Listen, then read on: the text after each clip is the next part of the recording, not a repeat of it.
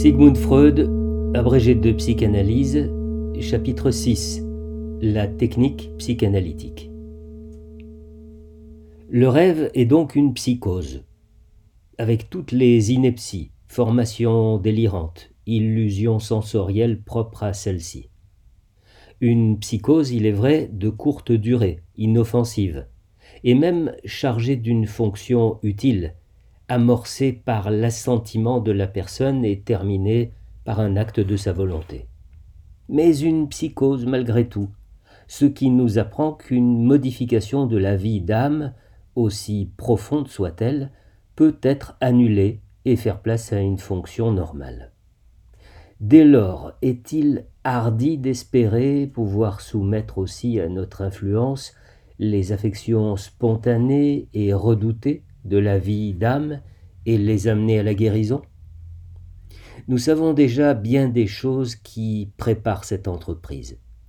D'après notre présupposition, le moi a pour tâche de satisfaire aux revendications de ces trois relations de dépendance, vis-à-vis de la réalité, du ça et du surmoi, tout en maintenant cependant son organisation et en affirmant son autonomie. La condition des états morbides dont il est question ne peut être qu'un affaiblissement relatif ou absolu du moi, lui rendant impossible l'accomplissement de ses tâches. L'exigence la plus difficile posée au moi consiste vraisemblablement à tenir en sujétion les revendications pulsionnelles du ça, ce pourquoi il doit assurer de grandes dépenses en contre-investissement. Mais il se peut aussi que la revendication du surmoi devienne si forte et si impitoyable que le moi se trouve comme paralysé face à ses autres tâches. Nous soupçonnons que dans les conflits économiques qui apparaissent ici, ça et surmoi font souvent cause commune contre le moi soumis à une instante pression, lequel, pour conserver la norme qui est la sienne, veut s'accrocher à la réalité. Si les deux premiers deviennent trop forts, ils réussissent à relâcher et à modifier l'organisation du moi, de sorte que sa relation correcte à la réalité est perturbée et même supprimée. C'est ce que nous avons vu dans le rêve. Si le moi se détache de la réalité du monde extérieur, il tombe sous l'influence du monde intérieur, dans la psychose. C'est sur ces idées que nous fondons notre projet de guérison. Le moi est affaibli par le conflit intérieur, il nous faut lui venir en aide. C'est comme dans une guerre civile, dont l'issue sera tranchée par le soutien d'un allié du dehors. Le médecin analyste et le moi affaibli du malade doivent étayer sur le monde extérieur réel, former un parti contre les ennemis, les revendications pulsionnelles du ça et les revendications de conscience du surmoi. Nous concluons ensemble un contrat. Le moi malade nous promet la plus totale sincérité, c'est-à-dire la libre disposition de tout le matériau que lui livre son auto-perception. Nous lui assurons la plus stricte discrétion et mettons à son service notre expérience dans l'interprétation du matériel influencé par l'inconscient. Notre savoir doit compenser son non-savoir. Il doit restituer à son « moi » la domination sur des circonscriptions perdues de la vie d'âme. La situation analytique consiste en ce contrat. Dès ce pas franchi, nous attendent la première désillusion, la première exhortation à la modestie. Si le moi du malade doit être un allié de valeur dans notre travail commun, il faut qu'il se soit gardé, malgré toute l'instante pression des puissances qui lui sont hostiles, une certaine mesure de cohérence, une part d'intelligence des exigences de la réalité effective. Or, cela, on ne peut l'attendre du moi du psychotique. Celui-ci ne peut respecter un tel contrat, il ne peut même pas y souscrire. Très vite, notre personne et l'aide que nous lui offrons sont rejetées dans les parties du monde extérieure qui ne signifie plus rien pour lui. Nous reconnaissons ainsi qu'il nous faut renoncer à essayer sur le psychotique notre projet de guérison. Peut-être y renonçons-nous pour toujours, peut-être seulement de façon temporaire, jusqu'à ce que nous ayons trouvé un autre projet qui lui soit plus approprié. Mais il existe une autre classe de malades psychiques qui sont à l'évidence très proches des psychotiques, ce nombre formidable de névrosés qui souffrent gravement. Les conditions de maladie, comme aussi les mécanismes pathogènes, doivent être chez eux les mêmes ou du moins très semblables. Mais leur moi s'est montré plus capable de résistance. Il est devenu moins désorganisé. Beaucoup d'entre eux pourraient encore s'affirmer dans la vie réelle, malgré tous leurs maux et les insuffisances causées par ceux-ci. Ces névrosés peuvent se montrer prêts à accepter notre aide.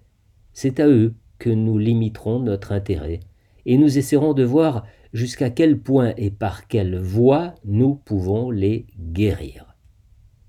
Avec les névrosés, nous concluons donc le contrat suivant. Sincérité totale contre stricte discrétion. Cela donne l'impression que nous n'aspirons qu'à la position de confesseur laïque. Mais la différence est grande, car nous ne voulons pas seulement l'entendre dire ce qu'il sait et cache aux autres, il doit aussi nous raconter ce qu'il ne sait pas. Dans cette intention, nous lui définissons plus précisément ce que nous entendons par sincérité. Nous l'astreignons à la règle fondamentale, analytique, qui doit désormais régir son comportement envers nous. Il ne doit pas seulement nous communiquer ce qu'il dit intentionnellement et de bon gré, ce qui lui apporte un soulagement comme dans une confession, mais aussi toutes les autres choses que lui livre son auto-observation, tout ce qui lui vient à l'esprit, même si cela lui est désagréable à dire, même si cela lui apparaît sans importance, voire insensé. S'il réussit, après ces instructions, à mettre hors circuit son autocritique, il nous livre une quantité de matériel, pensées, idées incidentes, souvenirs, qui se trouvent déjà sous l'influence de l'inconscient, qui sont souvent des rejetons directs de celui-ci et qui nous mettent donc en situation de deviner l'inconscient refoulé chez lui et d'élargir par notre communication la connaissance qu'a son moi de son inconscient. Mais bien loin de nous l'idée que le rôle de son moi se limiterait à nous apporter dans une obéissance passive le matériel réclamé et à accorder crédit à notre traduction de celui-ci. Il se passe bien d'autres choses, certaines que nous devrions prévoir, d'autres qui ne peuvent que nous surprendre.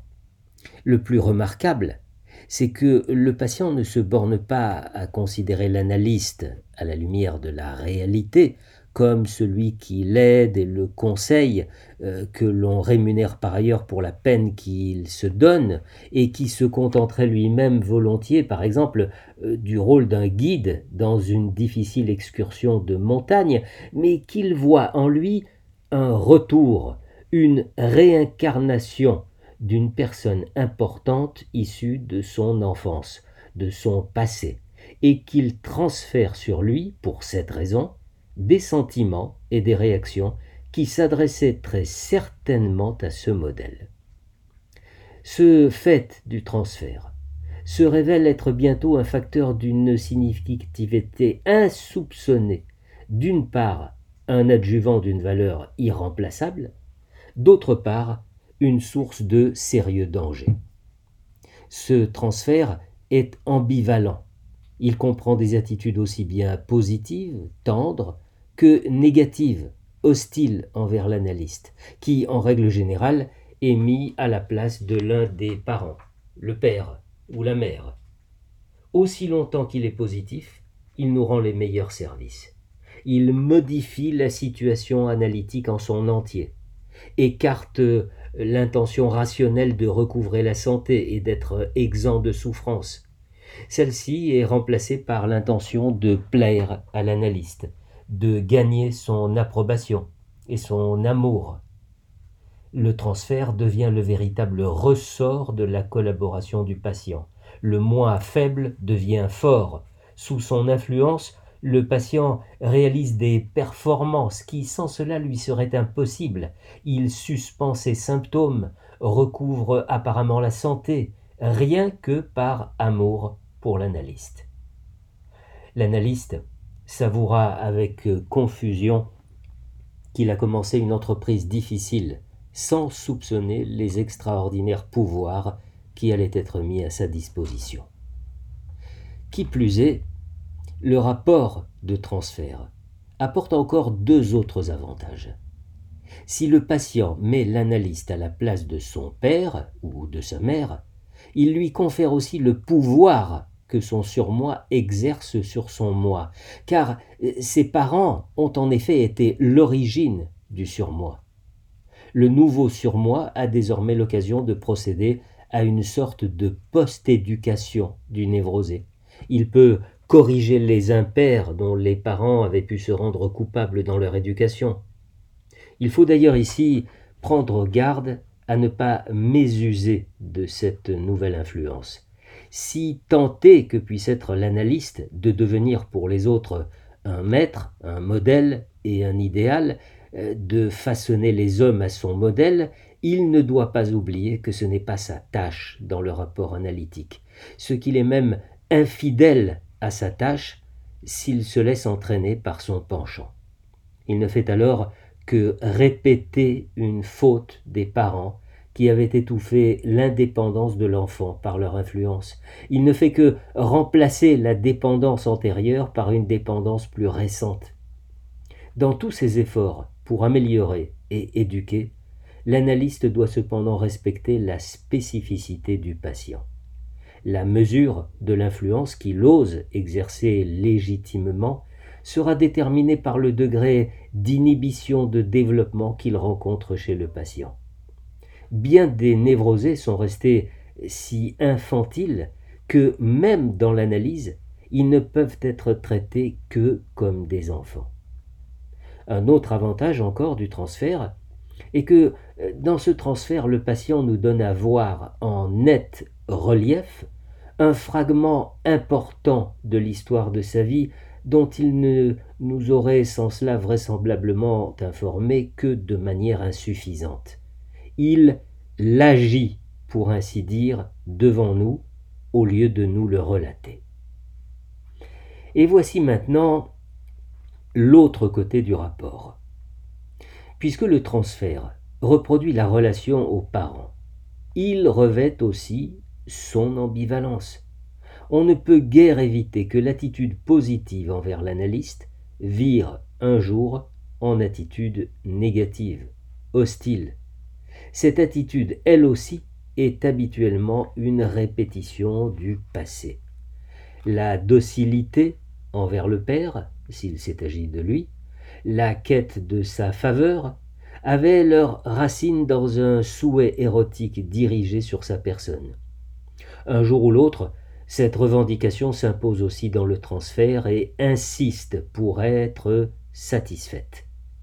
Elle ne peut que se heurter, dans la situation analytique, à un refusement. Des relations sexuelles réelles entre patients et analystes sont exclues, même les modes plus subtils de satisfaction comme la préférence, l'intimité, et cetera ne sont autorisés par l'analyste qu'avec parcimonie. Un tel dédain sera l'occasion de la mutation, la même chose s'étant vraisemblablement passée dans l'enfance du patient.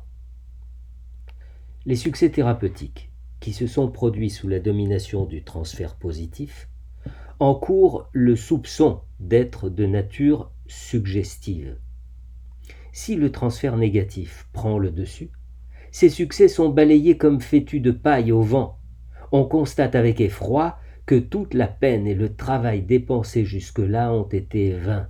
Oui, même ce que l'on avait pu considérer comme un gain intellectuel durable pour le patient, sa compréhension de la psychanalyse, sa confiance en son efficacité, ont subitement disparu.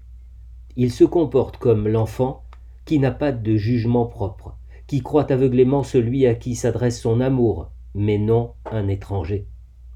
À l'évidence, le danger de ces états de transfert consiste en ceci que le patient méconnaît leur nature et les considère comme de nouvelles expériences vécues réelles et non comme des reflets du passé. S'il euh, ou si elle ressent le fort besoin érotique qui se cache derrière le transfert positif, il croit qu'il est tombé passionnément amoureux. Si le transfert connaît un revirement, il se considère comme offensé et négligé, il hait l'analyste comme son ennemi et il est prêt à abandonner l'analyse. Dans ces deux cas extrêmes, il a oublié le contrat qu'il avait accepté au début du traitement. Il est devenu inapte à la poursuite du travail en commun. L'analyste a pour tâche d'arracher chaque fois le patient à cette illusion menaçante et de lui montrer sans cesse que ce qu'il considère comme une nouvelle vie réelle est un reflet du passé. Et pour qu'il ne tombe pas dans un état qui le rende inaccessible à tous les arguments, on veille à ce que ni l'état amoureux, ni l'hostilité n'atteignent un niveau extrême. C'est ce que l'on fait en le préparant de bonne heure à ses possibilités et en n'en laissant pas les premiers indices échapper à l'attention.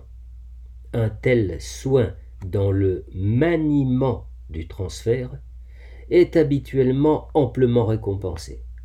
Si l'on réussit, comme c'est le plus souvent le cas, à instruire le patient sur la nature véritable des phénomènes de transfert, on aura amené sa résistance à laisser tomber une arme puissante. On aura transformé les dangers en gains, car ce que le patient a vécu sous les formes du transfert, il ne l'oubliera plus, et cela a pour lui une force plus convaincante que tout ce qui a été acquis d'une autre manière. Il n'est pas du tout souhaitable pour nous que le patient agisse au lieu de se souvenir en dehors du transfert. Le comportement idéal pour parvenir à nos fins serait qu'il se conduise en dehors du traitement de la façon la plus normale possible et qu'il ne manifeste ses réactions anormales que dans le transfert. La voie que nous suivons pour renforcer le moi affaibli part de l'élargissement de la connaissance qu'il a de soi. Nous savons que ce n'est pas tout, mais c'est le premier pas. La perte de cette sorte de connaissance signifie pour le moi une perte de pouvoir et d'influence.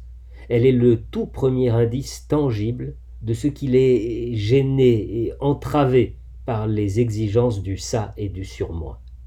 Ainsi, la première partie de l'aide que nous apportons est notre propre travail intellectuel et une invitation faite aux patients à collaborer à ce travail. Nous savons que cette première activité doit nous frayer la voie menant à une autre tâche, plus difficile. Nous ne perdrons pas de vue non plus l'élément dynamique de celle-ci au moment d'engager le traitement. Le matériau pour notre travail, nous l'acquérons de diverses sources, ce que nous indiquent ces communications et associations libres, ce qu'ils nous montrent dans ces transferts, ce que nous empruntons à l'interprétation de ces rêves, ce qu'il trahit par ces opérations manquées. Tout ce matériel nous aide à faire des constructions relatives à ce qui s'est passé chez lui et qu'il a oublié, relatives aussi à ce qui se passe maintenant en lui sans qu'ils le comprennent. Mais alors, nous ne manquons jamais de tenir rigoureusement séparés notre savoir et son savoir. Nous évitons de lui communiquer aussitôt ce que nous avons souvent deviné de très bonne heure, ou de lui communiquer tout ce que nous croyons avoir deviné. Nous nous demandons, en y réfléchissant soigneusement, quand nous devons, à propos de l'une de nos constructions, lui faire partager notre savoir. Nous attendons le moment qui nous semble être approprié, ce qui n'est pas toujours une décision facile. En règle générale, nous retardons la communication d'une construction, l'élucidation, jusqu'à ce qu'il s'en soit lui-même approché suffisamment pour qu'il ne lui reste plus qu'un pas à faire qui est d'ailleurs celui de la synthèse décisive.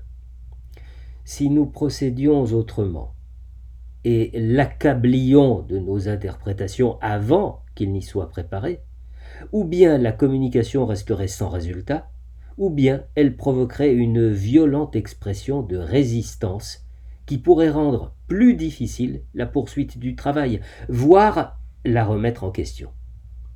Mais si nous avons correctement tout préparé, nous obtenons souvent que le patient confirme immédiatement notre construction et se souvienne lui-même de l'épisode interne ou externe oublié.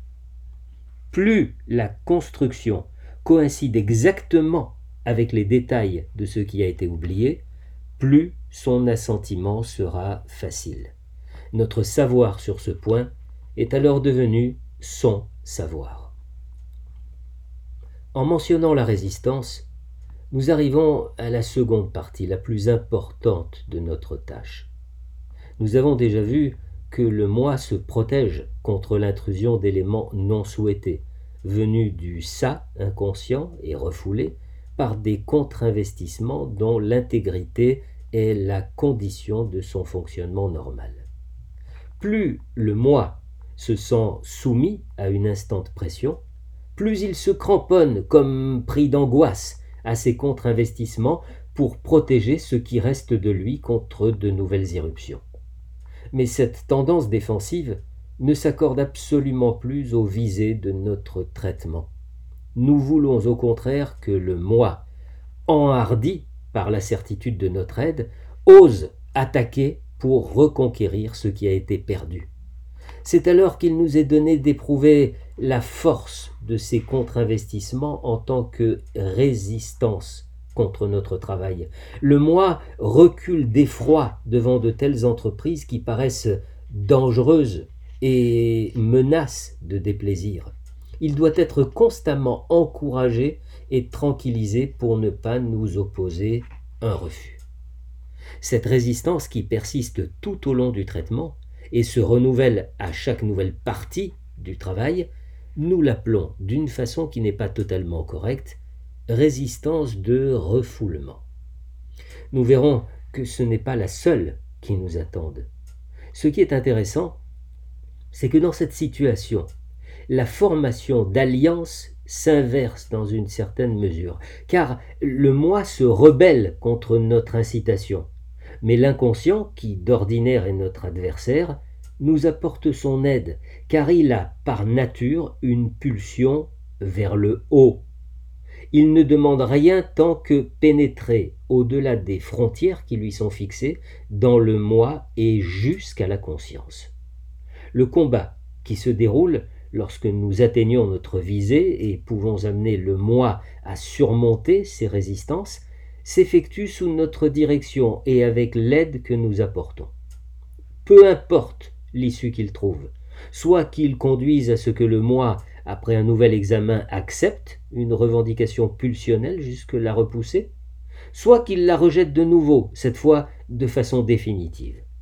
Dans les deux cas, un danger durable a été éliminé, l'étendue du moi a été élargie et une dépense coûteuse rendue superflue. Le surmontement des résistances est la partie de notre travail qui réclame le plus de temps et la plus grande peine. Mais elle aussi est payée de retour, car elle amène une modification du moi avantageuse qui se conservera indépendamment du résultat du transfert et se vérifiera dans la vie. Dans le même temps, nous avons travaillé aussi à éliminer cette modification du moi qui s'était établie sous l'influence de l'inconscient, car toutes les fois où nous avons pu mettre en évidence dans le moi de tels rejetons de l'inconscient, nous avons mis au jour leur provenance illégitime et incité le moi à les rejeter. Nous nous souvenons que l'une des conditions préalables de l'aide que nous apportons par contrat était qu'une telle modification du moi due à l'intrusion d'éléments inconscients n'ait pas excédé une certaine mesure. Plus notre travail progresse, plus notre intelligence de la vie d'âme du névrosé s'approfondit, plus s'impose nettement à nous la connaissance de deux nouveaux facteurs qui exigent la plus grande attention en tant que source de la résistance. Tous deux sont totalement inconnus du malade. Tous deux n'ont pu être pris en compte au moment de conclure notre contrat. Ils n'émanent d'ailleurs pas du moi du patient. Nous pouvons les rassembler sous la dénomination commune de besoin de maladie ou de souffrance. Mais ils ont une provenance distincte, bien qu'ils soient par ailleurs apparentés dans leur nature.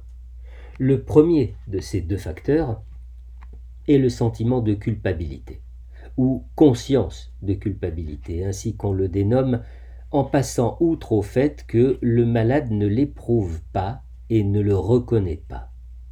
Il est de toute évidence la contribution à la résistance qu'oppose un surmoi devenu particulièrement dur et cruel.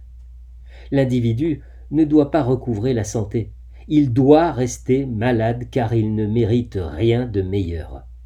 Cette résistance ne perturbe pas à proprement parler notre travail intellectuel, mais elle le rend inefficace, elle permet même souvent que nous supprimions une forme de souffrance névrotique, mais elle est aussitôt prête à la remplacer par une autre affection, éventuellement somatique. Cette conscience de culpabilité explique aussi ce qu'on observe à l'occasion, la guérison ou l'amélioration de névroses graves consécutives à des malheurs réels. La seule chose qui compte en effet, c'est qu'on soit misérable, peu importe de quelle manière. La soumission avec laquelle ces personnes acceptent souvent sans se plaindre leur lourd destin est très curieuse, mais aussi révélatrice. Pour opposer une défense à cette résistance, il nous faut nous borner à la rendre consciente et essayer de lentement déconstruire le surmoi hostile. Il est moins facile de démontrer l'existence d'une autre résistance, contre laquelle nous menons un combat où nous nous trouvons particulièrement démunis.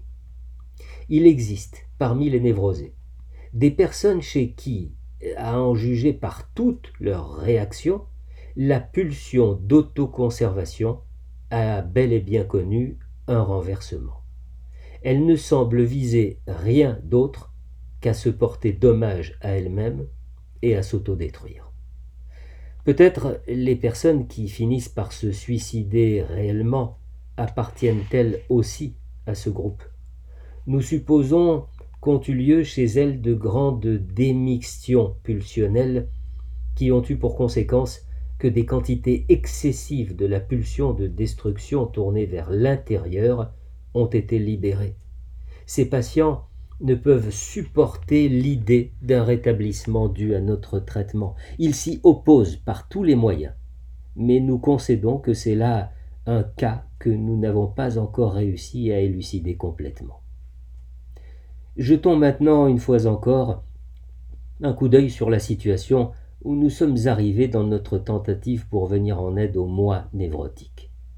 Ce moi ne peut plus remplir la tâche que lui impose le monde extérieur, y compris la société humaine. Il n'a pas à sa disposition toutes les expériences qu'il a faites.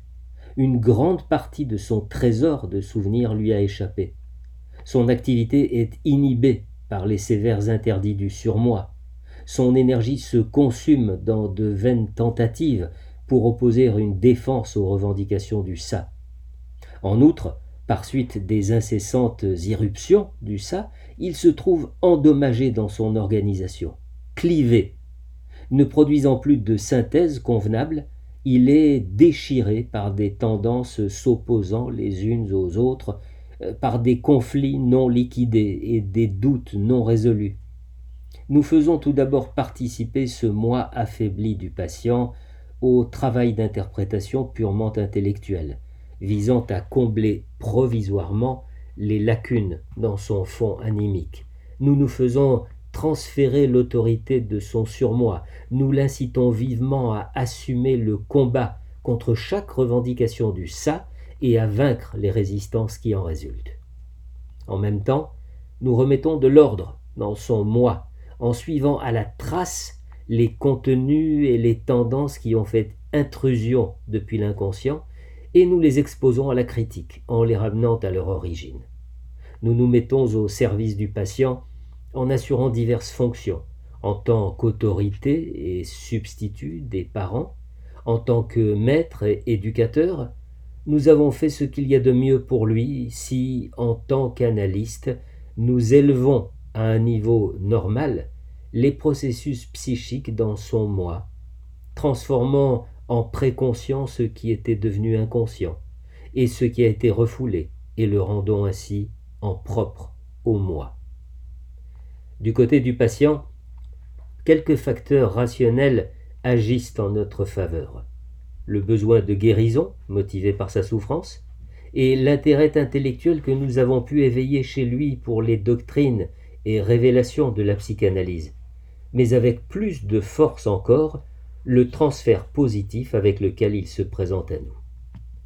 De l'autre côté, lutte contre nous, le transfert négatif, la résistance de refoulement du moi, c'est-à-dire son déplaisir à s'exposer au lourd travail qui lui est assigné, le sentiment de culpabilité issu du rapport au surmoi et le besoin de maladie issu des profondes modifications de son économie pulsionnelle.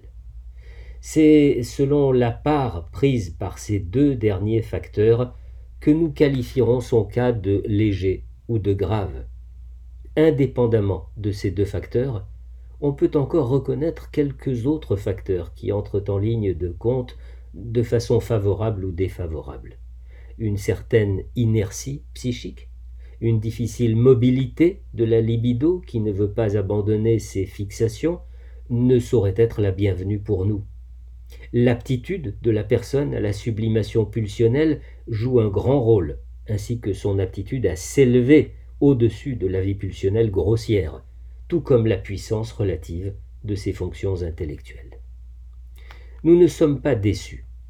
Nous trouvons au contraire parfaitement compréhensible d'arriver à la conclusion que l'issue finale du combat que nous avons engagé dépend de relations quantitatives, du montant d'énergie que nous pouvons mobiliser chez le patient en notre faveur, comparé à la somme des énergies propres aux puissances qui agissent contre nous.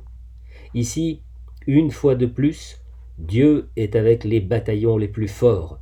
Assurément, nous n'arrivons pas toujours à vaincre, mais du moins pouvons-nous reconnaître la plupart du temps pourquoi nous n'avons pas vaincu.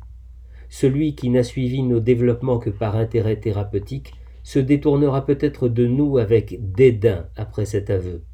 Mais la thérapie ne nous occupe ici que pour autant qu'elle travaille avec des moyens psychologiques. Nous n'en avons pas d'autres pour l'heure.